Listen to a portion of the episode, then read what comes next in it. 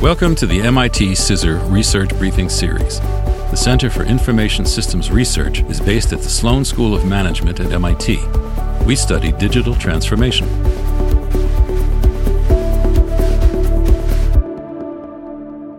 Hi, I'm Joaquin Rodriguez, Assistant Professor of Information Systems at Grenoble École de Management, and a current research collaborator with MIT CISR. Today, I'm excited to share with you the November 2021 research briefing that I co-authored with Gabriele Piccoli and Barbara Wixom. Increase data liquidity by building digital data assets. Future-ready companies monetize their data assets by improving processes, wrapping products with analytic features and experiences, and selling innovative information solutions. MIT CISR research has found that data liquidity, the ease of data asset reuse and recombination, accelerates the pursuit of new data monetization opportunities. Data liquidity varies along a continuum. One data asset might be more or less liquid than another, with highly liquid data being more prepared for planned and unplanned new value creation opportunities. Google Maps is a familiar service based on a highly liquid data asset. The data asset represents map information that can be reused and recombined for innumerable value creation initiatives.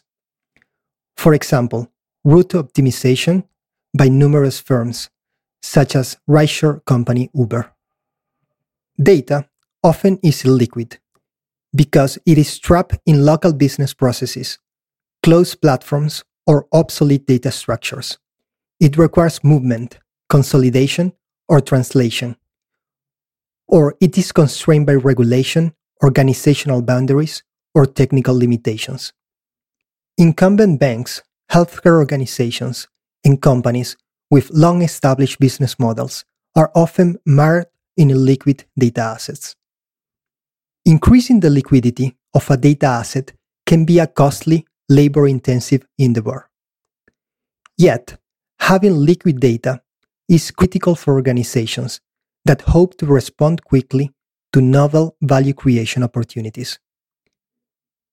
In our May 2021 research briefing, we explained that companies can increase data liquidity by investing in companies' data monetization capabilities. My and Gabe Piccoli theoretical work identify a second approach building digital data assets, or DDAs. The structure of digital data assets. A DDA is a digital resource structured to eliminate friction in asset level reuse and recombination.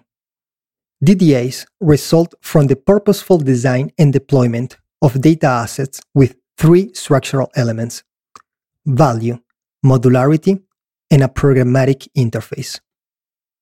These attributes produce extremely high liquidity and offer companies an unprecedented degree of reuse and recombination potential.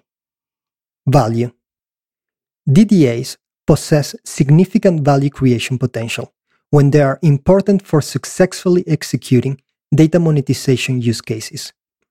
Google Maps is based on a DDA that exposes map data which thousands of companies use to carry out improving, wrapping, and selling use cases. Google captures some of the value that these companies create by selling ads served alongside mapping results, or charging a fee each time the DDA is accessed. In 2019, one analyst estimated that Google Maps revenue would exceed 11 billion in 2023. Rideshare company Uber alone paid Alphabet about 58 million during 2016 to 2018 to enable mapping services reliant on the Google Maps DDA in Uber's mobile applications. Modularity. Data asset owners abstract DDAs into modules to enable companies reuse and recombination of the data. Use of modular data assets require minimal information about the asset inner workings. Any third party can use and reuse the assets without specific knowledge about their native technology, data architecture, or other structural elements. DDA users follow explicit use specifications that the DDA owner provides to draw on the black box asset and thereby create value. In the case of the Google Maps DDA, companies such as Uber integrate the DDA into their initiatives by following use specifications for the Google Maps API.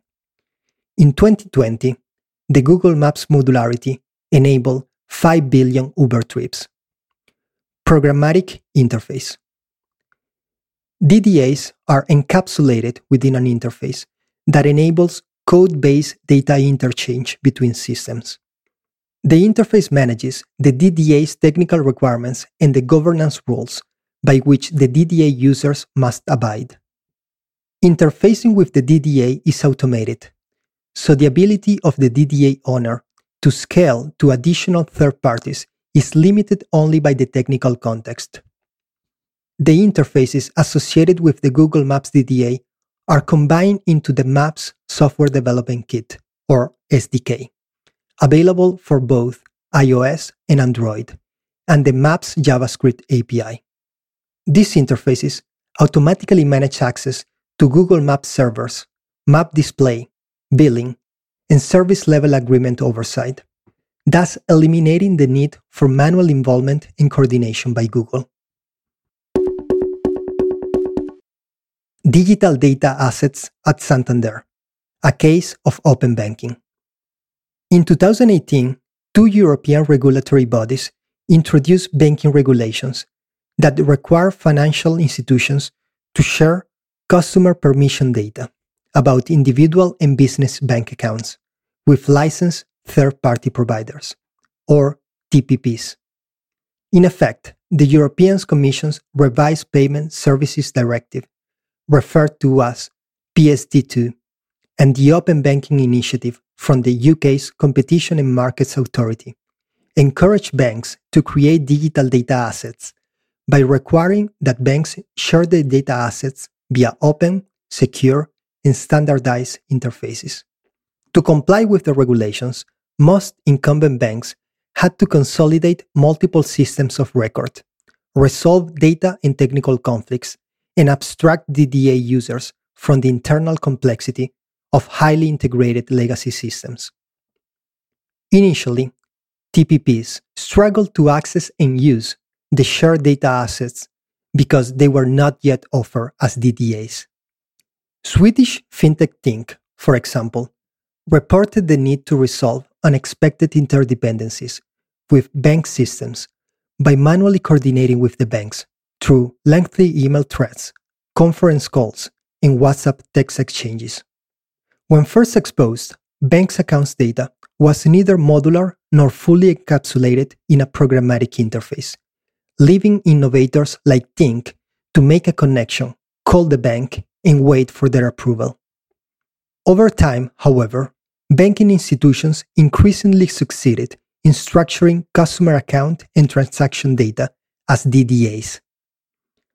For example, Santander Group is a Spanish financial group founded in 1857 and headquartered in Madrid.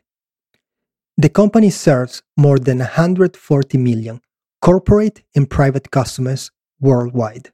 Santander UK, the British subsidiary of the group, made its customer account and transaction data available through a digital data asset product called Account and Transactions V3. Value Account and Transactions V3 creates value by providing transaction level and account level information for use by TPPs, which include startups and direct competitors.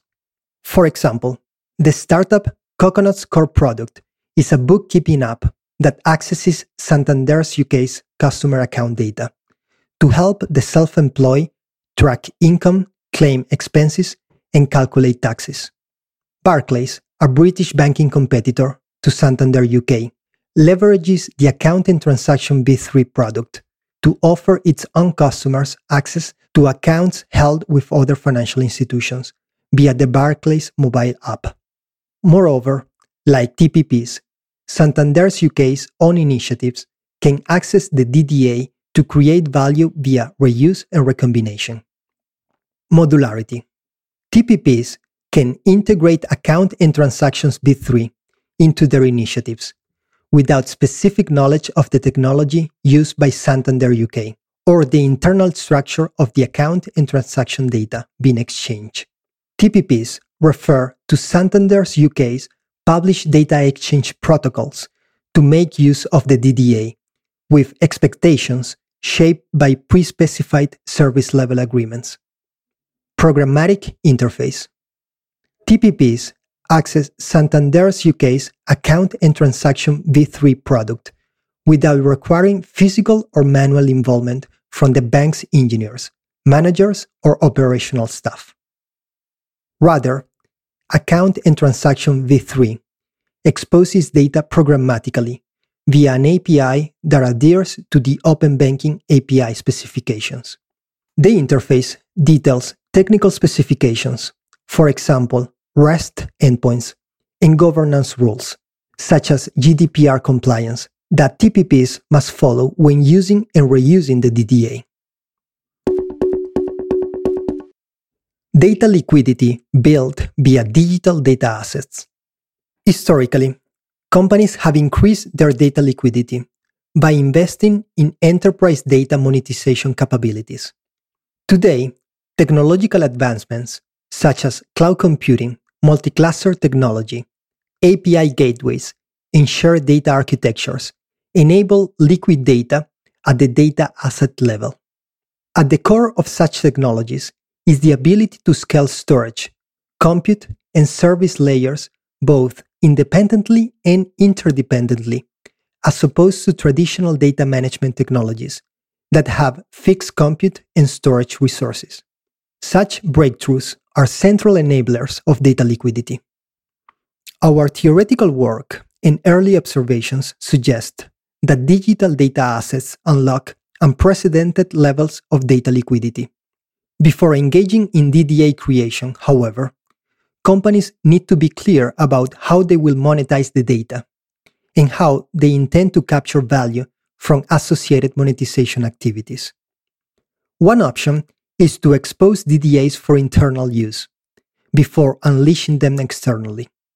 For example, before exposing DDAs for external consumption, Banco Bilbao Vizcaya Argentaria, commonly known as BBVA, experimented years ahead of the introduction of PSD2 with configuring data assets for internal consumption.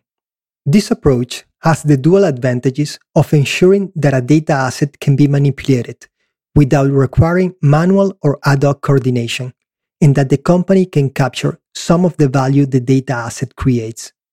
Configuring a DDA initially for internal use facilitates the identification and resolution of existing interdependencies between the data asset, other data assets, and business processes. And a DDA used internally permits full visibility of the data assets reuse, and recombination potential by way of comprehensive performance metrics that monitor internal initiatives. Thanks for listening to this reading of MIT CISR Research, and thanks to the sponsors and patrons who support our work. Get free access to more research on our website at cisr.mit.edu.